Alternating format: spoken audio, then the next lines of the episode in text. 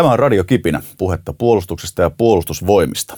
Avaamme Radio Kipänän toisen kauden kenttätykistöaiheella ja sitähän te olette kuulijat toivoneet. Minä olen Tommi Kangasmaa ja tänään meillä on vieraana kenttätykistön tarkastaja Eversti Pasi Pasivirta. Tervetuloa. Kiitoksia. Kenttätykistö, todellakin sitä on toivottu, mielenkiintoinen aihe ja nyt siitä on puhumassa valtakunnan varmasti paras asiantuntija. Minkälainen ura johtaa kenttätykistön tarkastajan pestiin? No kenttätykistön tarkastajalta edellytetään luonnollisesti niin kokemusta kenttätykistön joukossa palvelemisesta ja itse olin, aloitin sotilasurani aikanaan niin Uudenmaan prikaatissa kenttätykistä kouluttajana. Sitten erilaisten palvelustehtävien kautta niin siirryin Karjalan tykistörykmentin komentajaksi ja sitä kautta sitten niin myös antoi hyvää valmiutta toimia tykistön tarkastajana. Lisäksi itselläni on taustaa materiaalihankinnoista. Mä oon palvellut tuolla puolustusvoimien materiaalilaitoksen esikunnassa niin aseosastolla tykistöjärjestelmien hankintojen parissa kolme vuotta. Mä oon opiskellut kansainvälisessä ympäristössä, anteeksi, Iso-Britanniassa – asejärjestelmien suunnittelua ja hankintaa ja sitten mä oon paljon ollut pääsikunnan suunnitteluosastolla, toiminut Euroopan puolustusvirastossa erilaisissa materiaalihankintatehtävissä ja sen lisäksi vielä sotatekniikan laitoksen johtajana maan puolustuskorkeakoulussa, eli hyvin laajamittainen niin kuin järjestelmäkehitystausta. No, kenttätykistö, mitä se aselajina pitää sisällään? Mikä on kenttätykistön kokonaisuus? No, kenttätykistö on kokonaisuutena niin hyvin monipuolinen järjestelmä lähtien maalin osoituksesta päätyen sinne aina vaikuttavaan aseeseen.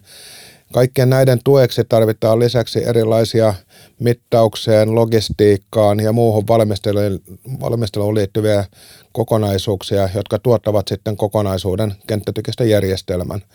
Eli maalin, vaik- maalin paikantamisesta vaikuttamiseen ihan sinne viimeiseen mieheen tykille saakka. Mutta kuitenkin mainitsit tässä tykki. Onko niin, että granaatin heittimet eivät sinänsä kuulu sinun aselajisi alle?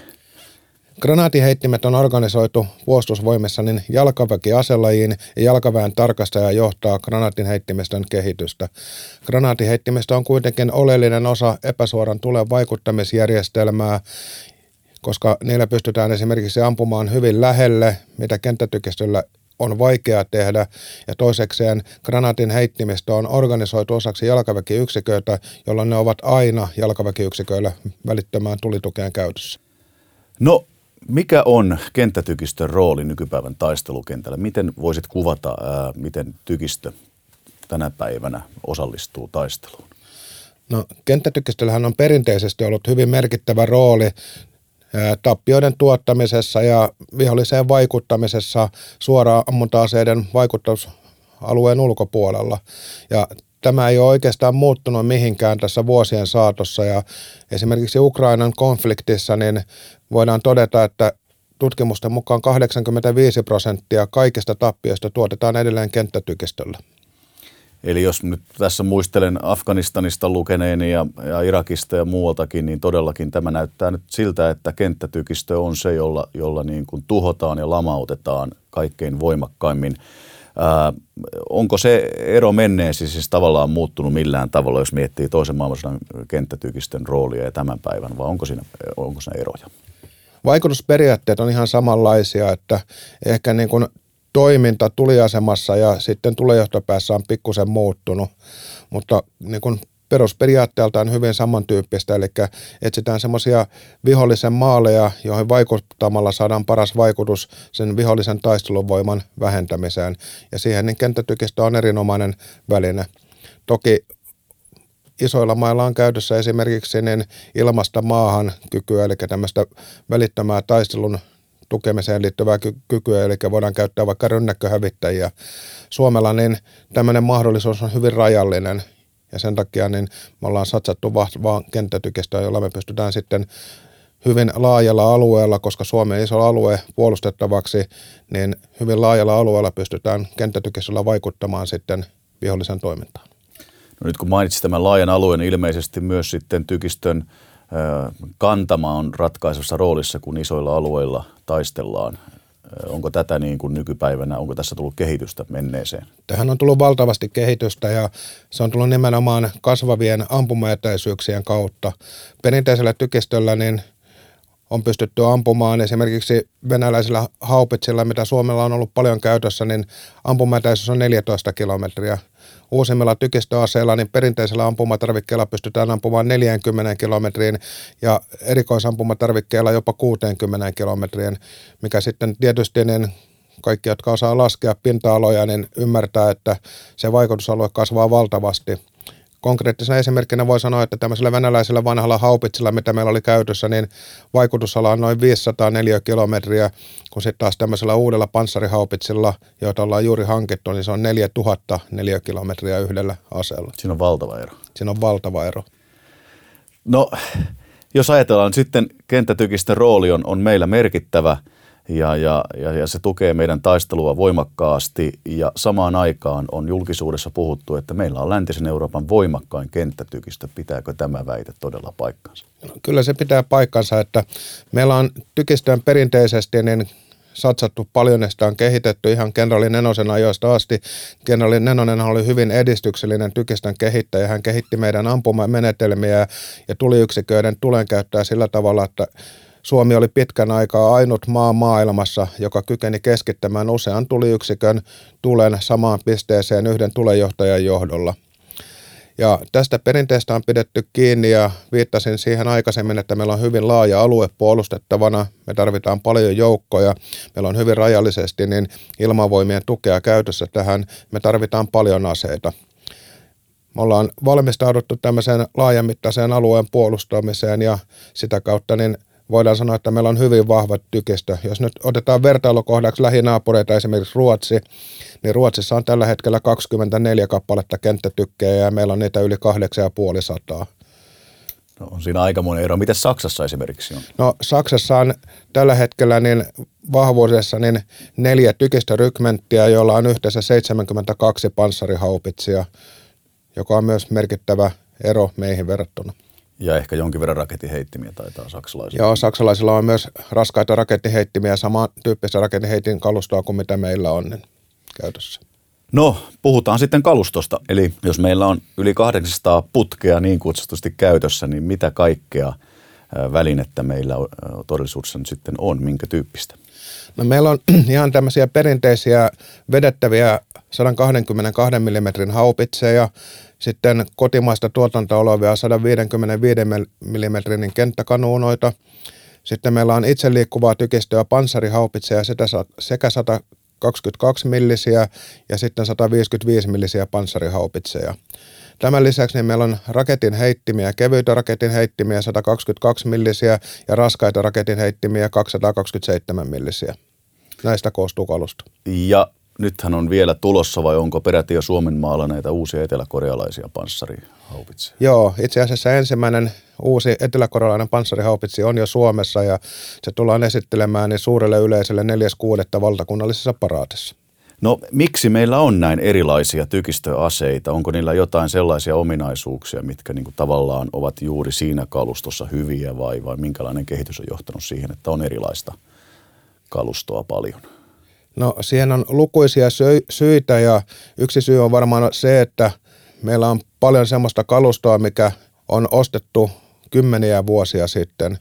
Ja markkinoilla on ollut silloin erilaisia kalustoja ja me ollaan ostettu aina kalustoa ampumatarvikkeet mukaan lukien, eli kokonaisia paketteja. Me ollaan ostettu semmoisia järjestelmiä, jotka on ollut meille saatavilla ja meidän resursseilla hankittavissa ja se on johtanut siihen, että meillä on jonkun verran kirjoa eri kaliipereissä – Suomalainen tykkivalmistus on keskittynyt 155 mm tykistökaluston rakentamiseen ja sitä kautta niin me ollaan päästy tähän länsimaiseen kaliperiin mukaan.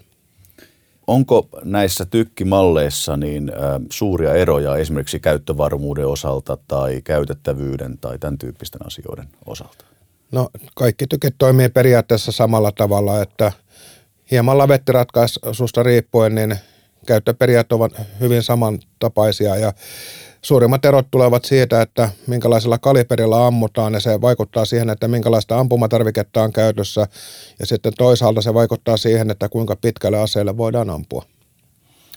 No nyt jos sitten ajatellaan, että me olemme hankkimassa tosiaan lisää teloilla liikkuvia asejärjestelmiä, joissa on varmasti myös panssarisuojaa miehistölle, niin onko tämä niin kuin liikkuvuus tänä päivänä se tärkeä juttu ja suoja?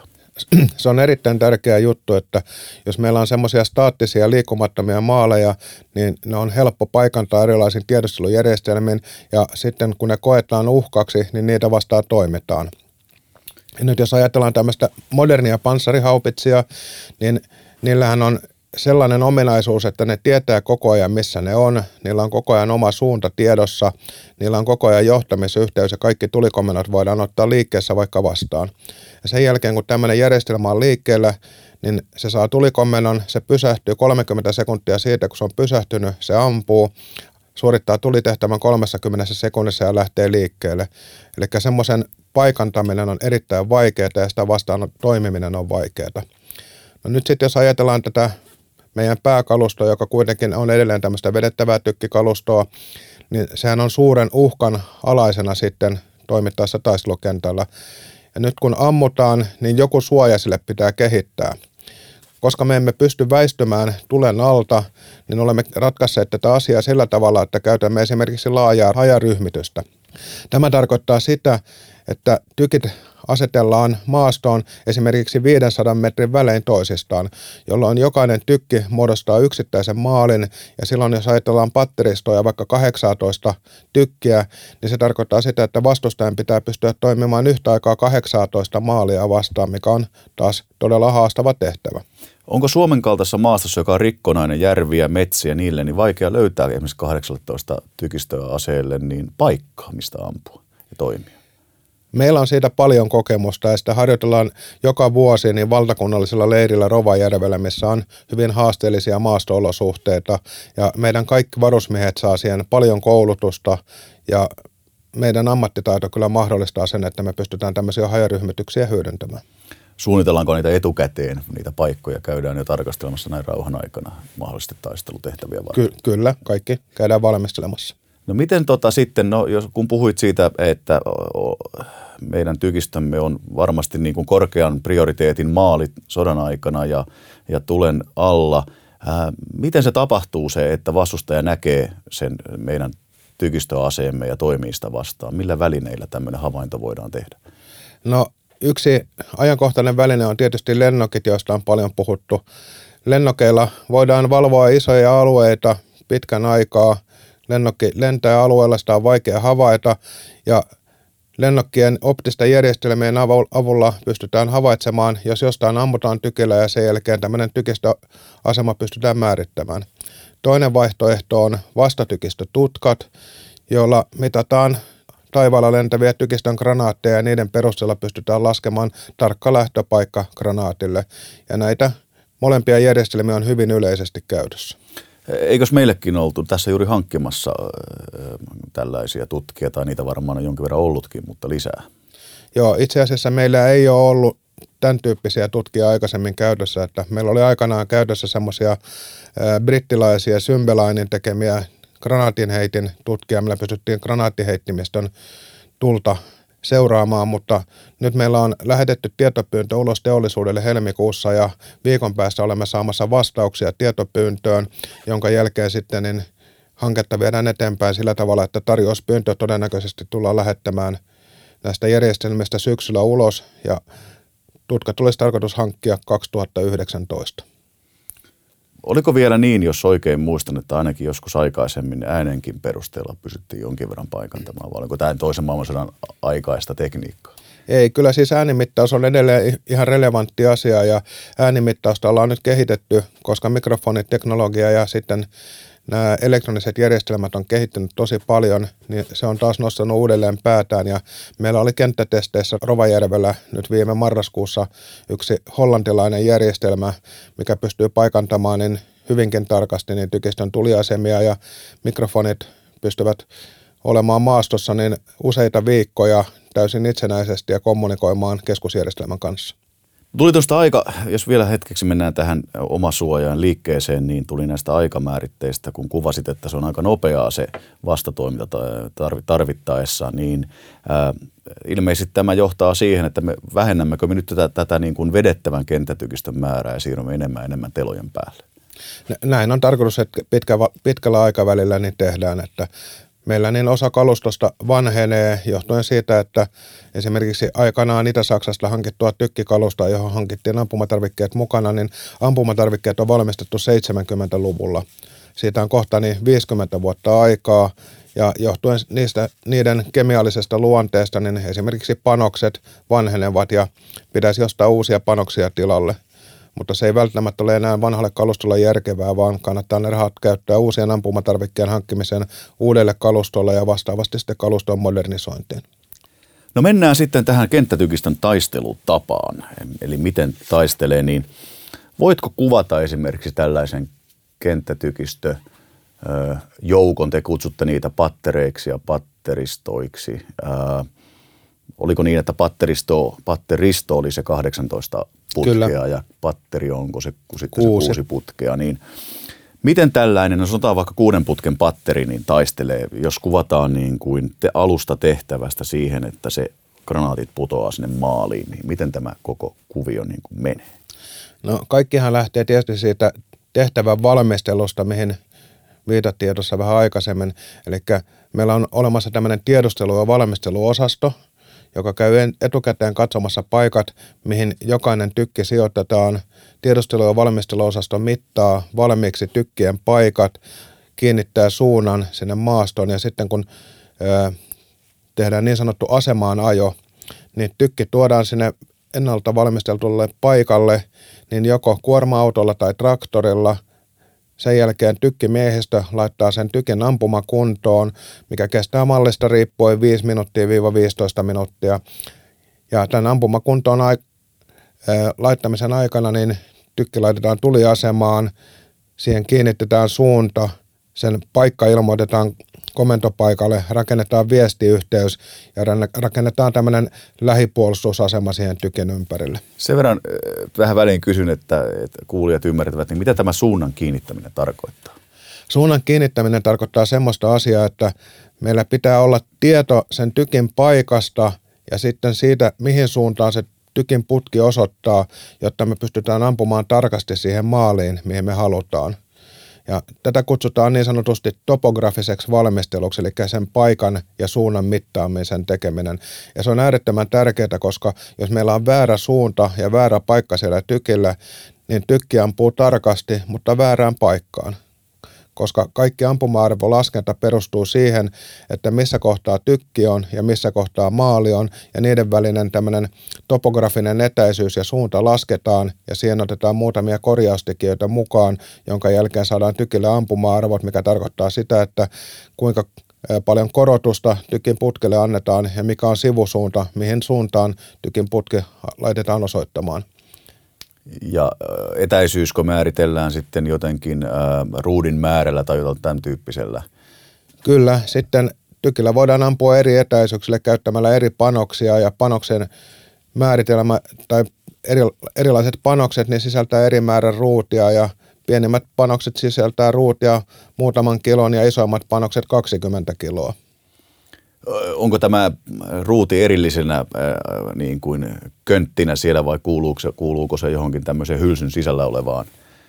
No meillä on käytössä molempia ratkaisuja, eli tämmöisiä niin sanottuja kartussilaukauksia, jossa hylsyn sisällä on ruutipusseja, joita sitten voidaan eri määrä sinne laittaa. Ja lisäksi meillä on käytössä tämmöinen irtopanosjärjestelmä, missä sitten tämmöisiä irrallisia ruutipusseja laitetaan sinne tykin panoskammioon granaatin perään. Mainitsit myös tämmöisiä ampuma-arvotekijöitä. Ö, omasta kokemuksestani tiedän jotain, että esimerkiksi ilman lämpötila ja ruudin lämpötila ja tämän tyyppiset asiat vaikuttavat. Kaikki ne lasketaan siellä tuliasemassa. Mitä, mitä kaikkia tekijöitä tähän granaatin lentorataan vaikuttaa? No keskeinen granaatin lentorataan vaikuttava tekijä on sää. Ja tietysti voitte jokainen kuvitella, että ajatte polkupyörällä vastatuuleen tai myötätuuleen, että miten paljon se vaikuttaa teihin, niin ihan samalla tavalla se tuuli vaikuttaa granaatin lentoon Ja nämä kaikki tekijät pitää ottaa huomioon. Lämpötila vaikuttaa myös omalta osaltaan ja erityisesti ruudin lämpötila, joka sitten vaikuttaa ruudin palamisnopeuteen. Jos on kylmä, niin ruuti palaa hitaammin, jos on lämmin, ruuti palaa nopeammin. Ja tämän palamisnopeuden ansiosta niin se muuttuu se paine, mikä siellä panoskammiossa syntyy, ja sen työtää sitä granaattia eteenpäin, jolloin granaatin liikkeelle lähtönopeus putkesta on eri. Ja se vaikuttaa luonnollisesti niin suoraan siihen, kuinka pitkälle granaatti lentää, että mikä on se nopeus, miltä se put- tulee ulos putkesta. Aika paljon laskettavaa. Ilmeisesti tähän on kuitenkin jonkinnäköisiä. Onko tähän applikaatioita vai, vai tietokoneita vai, vai millä näitä asioita nopeasti lasketaan? Meillä on meidän tutkimuslaitos kehittänyt erittäin hyviä laskentaohjelmia tähän ja nämä pystytään kaikki niin tietokoneella nykyisin laskemaan. Toki meillä on edelleen myös manuaaliset menetelmät käytössä, että jos tietokoneet jostain syystä pettävät, pystymme laskemaan ne myös manuaalisesti kaikki. Toki tietokone laskee muutamassa millisekunnissa saman tiedon, mikä sitten ihmisillä niin kestää ehkä 10 tai 15 minuuttia. Onko niin, että meidän asevelvolliset kykenevät nämä toimenpiteet itse tekemään vai tarvitaanko siihen henkilökuntaa? Ei tarvita henkilökuntaa, että me koulutetaan kaikille meidän varusmiehille nämä perusmenetelmät, millä ampuma-arvot lasketaan ja kaikissa niin joukoissa, niin ensimmäinen menetelmä, millä aletetaan, niin on nämä manuaaliset menetelmät. Se auttaa myös ymmärtämään siinä, että mitä siinä tapahtuu. Ja sitten kun käytetään tietokoneita ja joku menee vikaan, niin ihmiset pystyvät ymmärtämään sen, että minkä takia joku asia meni vikaan, koska he tuntevat perusteet. Ja tämä onnistuu kyllä meillä erittäin hyvin varusmieskoulutusjärjestelmässä, niin me pystytään tähän oikein hyvin. Ovatko nämä tietokoneet siellä tykin luona vai, vai jossain erillisessä kontissa jossain takamaastossa? No niitä on erilaisia tietokoneita käytössä ja niin, niin sanotusti tulipatterin tasolla, mikä esimerkiksi johtaa kuutta tykkiä, niin tulipatterissa lasketaan kuudelle tykille ampuma-arvot, mutta näistä tietokoneista niin on olemassa semmoisia kevyempiä versioita, jotka on niin sanottuja tykkipäätteitä, ja ne on niin sanotusti tyhmiä laitteita, ne ei laske mitään itsessään, vaan ne näyttää ainoastaan ampuma-arvot sitten sillä tykillä. Hyvä, no sitten jatketaan edelleen tätä taistelutapaa. Tykki on asemassa ja se on suunnattu ja sille on laskettu arvoja ja sille on annettu jonkinnäköinen käsky, mutta tykiltähän ei näe sitä vastustajaa, sehän on kilometrien päässä kaukana, niin, niin mitä tarvitaan lisää? No me tarvitaan tietysti se maalin osoitus, josta käytetään yleisnimitystä tulejohto meillä. Ja tulejohto, niin kuin viittasin aikaisemmin, niin on hyvin pitkälle kenraali Nenosen kehittimiä menetelmiä varassa edelleen käytössä, ja se on hyvin yksinkertaista. Meille riittää periaatteessa se, että tulee johtajana toimiva henkilö tietää, missä hän itse on, tietää, missä se maali on, ja hänellä on jonkunnäköinen viestiyhteys tuliportaaseen. Tämän perusteella niin pystytään lähes kaikki tulitehtävät toteuttamaan. Tulejohtaja ollessaan tulejohto paikalla niin mittaa maalin paikan, jolloin me saadaan maalin koordinaatit, tarkka maalipiste ja sen jälkeen hän välittää tämän tiedon tuliportaaseen, joka laskee ampuma-arvot ja toteuttaa tulitehtävän tulikomennon mukaan. Tulejohtajalla on niin hyvin moderneja välineitä. Meillä on kaikille tulejohtoryhmille niin hankittu Suomessa valmistettu suomalaista teknologiaa oleva maalinpaikantamislaite 15, joka on erittäin hyvä laite, edustaa ihan viimeisintä teknologista kehitystä. Laitteessa on kiikarin lisäksi mukana lämpökamera, laseretäisyysmittari, erilaisia suunnanmääritysvälineitä ja paikanmääritysvälineitä sekä sitten tämmöinen joko langallinen tai langaton yhteys meidän johtamisjärjestelmään, jolloin kun tulee johtaja havaitsee maalin, painaa nappia, maalin paikka on mitattu, hän tarkastaa, että maali vastaa määritettyä maalia, painaa toista nappia, niin se muuttuu automaattisesti tulikomennoksi ja lähtee tulejohtajalta tuliportaaseen. Onko sieltä kadonneet nämä vanhat 80-90-luvun sanomalaitteet? Ne on kadonneet kokonaan, että niitä ei käytetä enää. Meneekö yhteys muuten valokuilla nykyään eikä enää pari kaapelia pitkin sinne tuli, tuli asemaan vai meneekö se ilma, ilmateitse vai miten se komento sieltä edestä menee?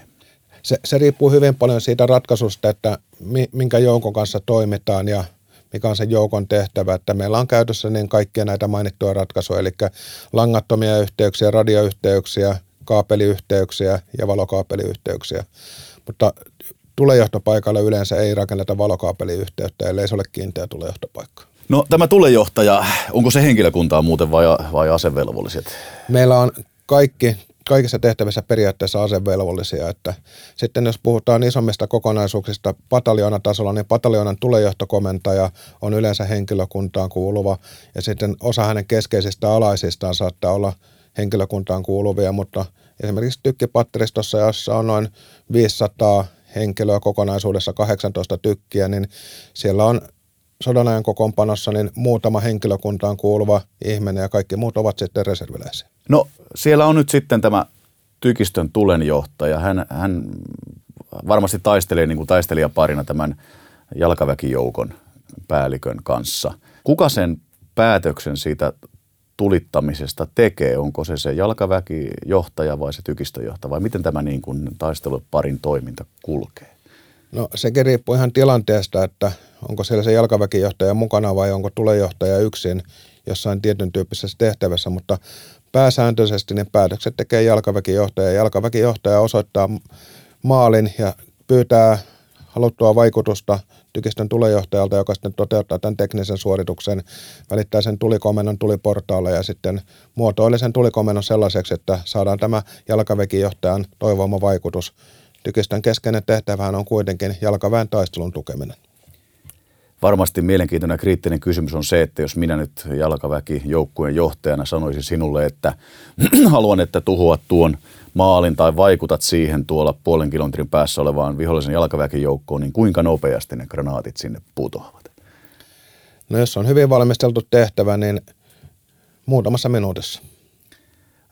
Voiko olla niin, että siellä on jo valmiiksi niin kuin määritelty, kun on valmistellut puolustusta, että hei, minä haluan, että tuolla on joku ma- valmis maali ja, ja sitten nopeuttaako se sitten vielä entisestään sitä, jos... Nopeuttaa totta kai sitten, jos on valmisteltu maali ja meillä on aseet valmiiksi suunnattuna sinne ja ollaan valmiina, niin silloinhan tota, se kestää periaatteessa niin lentoajan verran ja jos esimerkiksi 15 kilometriä on ampumaetäisyys, niin silloin se vaikutus tulee sinne minuutissa. Niin, että se granaatti lentää minuutia, se on, Joo, se on todella, todella nopeaa toimintaa. No jos mietitään sitä maalien valitsemista, niin minkälaisiin maaleihin kannattaa kenttätykistöaseilla vaikuttaa?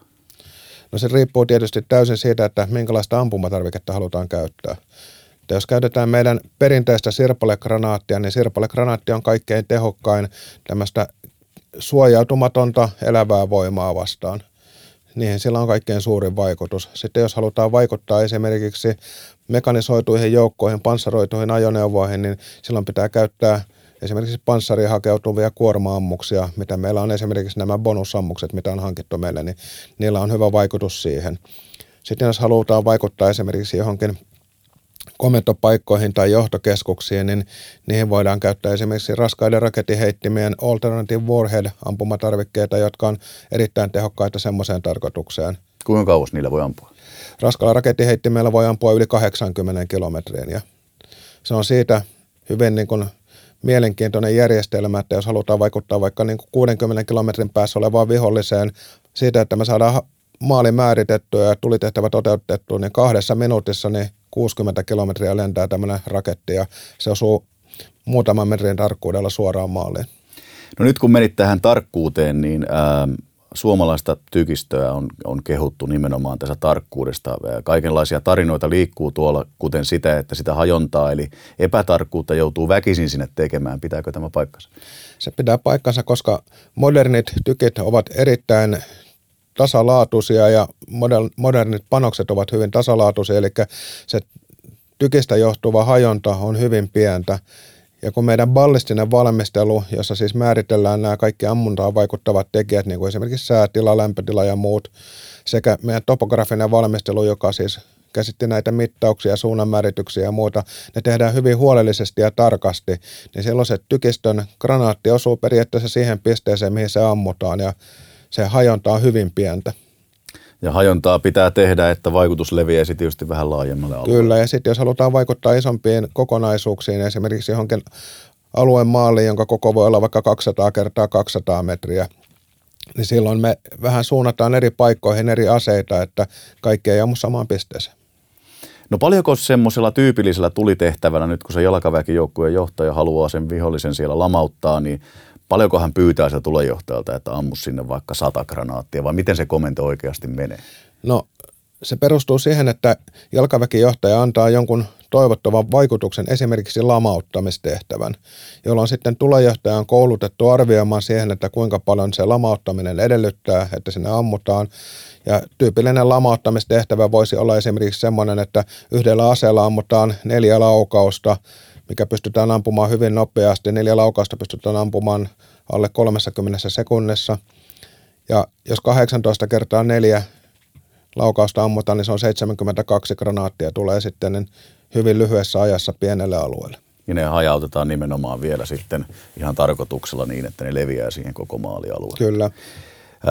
tulee johtajahan varmaan sitten määrittää juuri siinä tulikomennon aikana, että voiko hän sanoa vaikka, että ensimmäiset 32 granaattia ammutaan sirpaletta ja loput kuorma-ammuksia päälle tai joku tämän tyyppi. Voiko niitä niin kuin tehdä monimutkaisia tämmöisiä tulitehtäviä? Voi, kyllä siis meillä on tietysti niin mahdollisuus ampua erilaisia ampumatarvikkeita saman tulitehtävän sisällä ja meidän komentojärjestelmä mahdollistaa sen. Ää, mitä muita ampumatarvikkeita meillä on, kun on varmasti jotain eriko- erikoisvälineitäkin? Joo, meillä on siis niitä, jos puhutaan nyt perinteisistä tykistöistä, niin meillä on sirpalegranaatteja, jotka on ihan tämmöinen, niin kuin perustuu siihen, että teräskuoren sisään on laitettu räjähdysainetta ja kun granaatti iskeytyy maahan, granaatin kärjessä on sytytin, joka sitten räjäyttää sen granaatin ja sen jälkeen sitä leviää ympäristönsä noin granaatin koosta riippuen tietysti niin 50-150 metrin etäisyydelle leviää semmoinen tappava sirpaleviuhka, joka sitten rikkoo kaiken, mihin se osuu. Ja tämä on tämmöinen perinteinen sirpalegranaatti, mikä on se pääampumatarvike kaikilla tykistöillä. Sitten on olemassa eri, erilaisia erikoisampumatarvikkeita, niin kuin aikaisemmin mainitut panssarikuorma-ammukset. Meille hankitut panssarikuorma-ammukset ovat sellaisia, että 155 mm granaatin sisällä on kaksi kappaletta tämmöistä tytärammusta ja ennakkoon määritetyn maalipisteen yläpuolella niin tämä granaatti aukeaa ja ne tytärammukset putoaa sieltä. Sen jälkeen ne lähtee laskuvarjon varassa niin laskeutumaan alaspäin. Ne etsii panssarimaaleja sieltä alapuolelta ja löytäessään tämmöisen maalin, niin lukittuu siihen maaliin ja sitten yläpuolelta niin panssarivaunun kannen päältä ne räjähtää ja sitten tuhoaa sen panssarivaunun. Ja ne on hyvin tarkkoja järjestelmiä, koska niissä on erilaisia hakupääjärjestelmiä, esimerkiksi millimetriaaltoaluetutka, jolla tunnistetaan, että siellä on panssarivaunu, lämpökamera, joka tunnistaa sen, että se panssarivaunu ei ole pala, että ei turhaa ammuta samaan panssarivaunu uudestaan. Ja tämmöisten erilaisten sensorien avulla niin pystytään tunnistamaan sitten niitä maaleja. Ja No enpä haluaisi olla panssarijoukoissa. Itsellä on pohjakoulutus siihen hommaan. Kattopanssari, panssarivaunussa on vielä kaikille aika heikko. Nämä tulevat sitten taivaalta nämä Kyllä. tappavat ammukset. Ää, ammummeko me vielä niin kuin ennen vanhaan ammuttiin, niin savukranaatteja ja valo, valoammuksia? Kyllä, meillä on edelleen perinteisellä tykistöllä ja granaatiheittimössä myös käytössä niin savuja ja valoja ja savuja voidaan käyttää erilaisiin tehtäviin sitten, jos halutaan omaa toimintaa suojata tai häiritä vihollisen toimintaa savuttamalla ja niihin on olemassa myös tämmöisiä infrapunasavuja, jotka sitten estää esimerkiksi lämpökameroiden käytön. Sitten on olemassa tosiaan, niin kuin mainitsit, niin valokranaatteja. Meillä pystytään sitten taistelukenttää valaisemaan eri tila- tilanteissa tarvittaessa. Muistan, kun ammuttiin valopistoilla, se oli aika onneton se valo ja palo muutaman sekunnin. Tämä ilmeisesti on hieman tehokkaampi tämä tykistön valoammus. Kyllä, jos tykistöllä ammutaan valokranaatti, niin se palaa ehkä noin 20 sekuntia ja valaisee erittäin laajan alueen. Että niitä kun ammutaan yksi kerrallaan, niin 20 sekunnin välein niin se taistelukenttä, niin sinne tulee päivä siihen kohtaan, mihin sitä ammutaan. No toki niin kuin hyvä. Tehoa on ja, ja putkiakin on paljon ää, ja ne ampuvat tarkasti ja vielä nopeasti, mutta ilmeisesti kuka tahansa ei voi sitä tulta tilata kuitenkaan. Että e, miten se jaetaan, että miten joku saa sitä tykistön voimaa käyttöönsä ja toinen ei? No, meillä on taistelun tehtäviin perustuen tämmöinen taistelujaotus ja sen taistelujaotuksen mukaan niin myönnetään sitten tulenkäyttöoikeuksia eri joukoille. Jos meillä on esimerkiksi joku hyökkäystehtävässä oleva pataljoona, niin sille hyökkäystehtävässä olevalle pataljonalle niin annetaan enemmän tulta käyttöön kuin jossain sivusta suunnan valvonnassa toimivalle pataljonalle. Ja meillä on tulejohtokomentaja, joka päättää näistä asioista, tai sitten korkeammalla tasolla tykistöpäällikkö, joka sitten antaa näitä tulenkäyttöoikeuksia. Ja sitten jos omaan käyttöön annettu tuli loppuun, niin sitten sitä pyydetään tarvittaessa lisää ja sitä resurssien mukaan niin osoitetaan käyttöön. Kaikki vaiheet on kuulostanut aika sillä tavalla monimutkaisilta, niin ää, ää, oppiiko asevelvollisuusarmeija tämmöiseen tehokkaaseen tulenkäyttöön? Riittääkö meillä aika kouluttaa joukkoja? No minun mielestäni riittää oikein hyvin, että meillä on hyvin tehokas varusmieskoulutusjärjestelmä – ja vaikka asiat kuulostaa monimutkaisilta, niin ne on aika yksinkertaisia. Ja välineistö, esimerkiksi tämä uusi K9-tykki, mitä me hankettiin, niin erityinen kriteeri hankinnalle oli se, että se soveltuu varusmieskoulutukseen.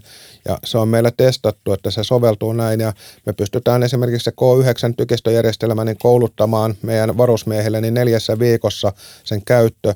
Ja neljän viikon jälkeen he pystyvät sitä itsenäisesti operoimaan kaikki nämä tehtävät, mitä nyt tässä on mainittu, niin kuin tulee johtoon liittyen tai tuliasematoimintaan, ampumarvojen laskentaan, valmisteluun, kaikkeen tähän, niin me pystytään aivan erinomaisesti kouluttamaan erikoiskoulutuskauden aikana.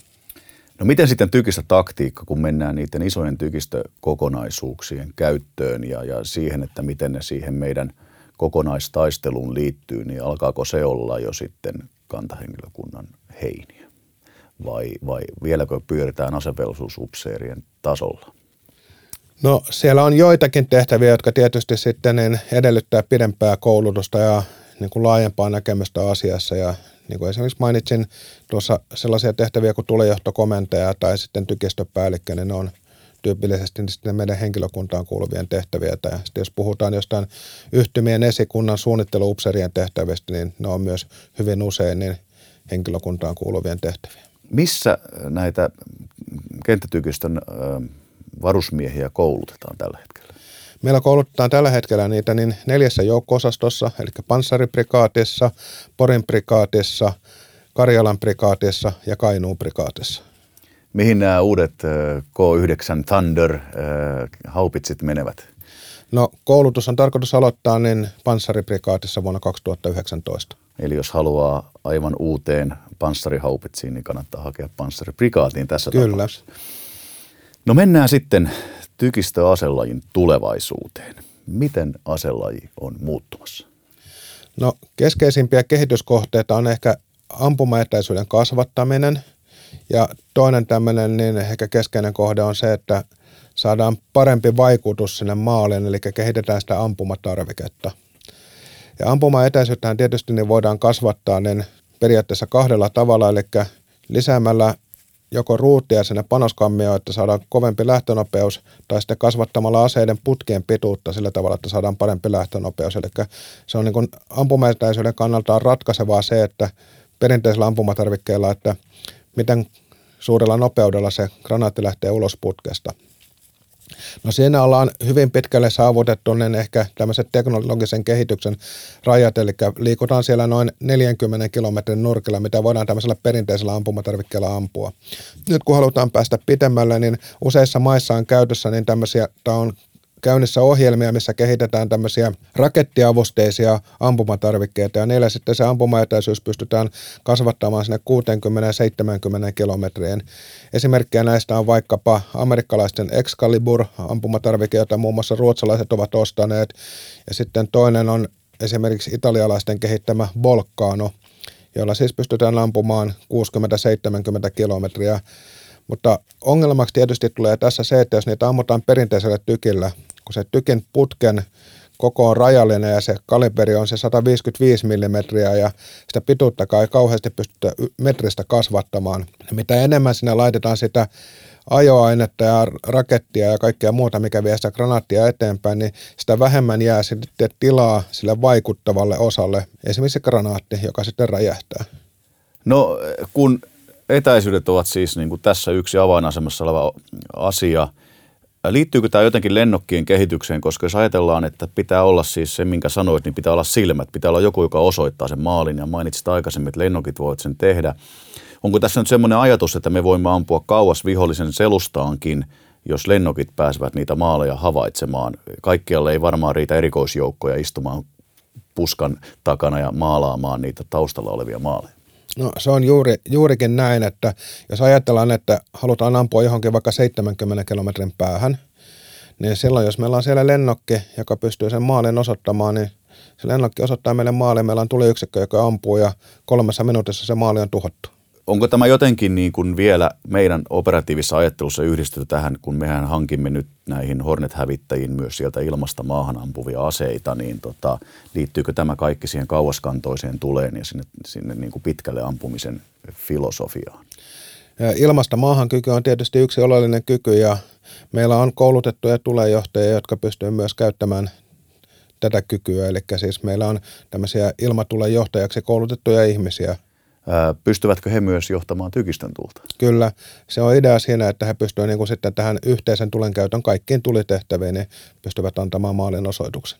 Eli he voivat tavallaan jopa sitten pohtia siellä eh, eh, niin kuin kaukana selustassakin sellaisia ratkaisuja, että ammun, ammun tähän rakentin heittämillä tai käytän tähän hävittäjän, Hornet-hävittäjän aseita.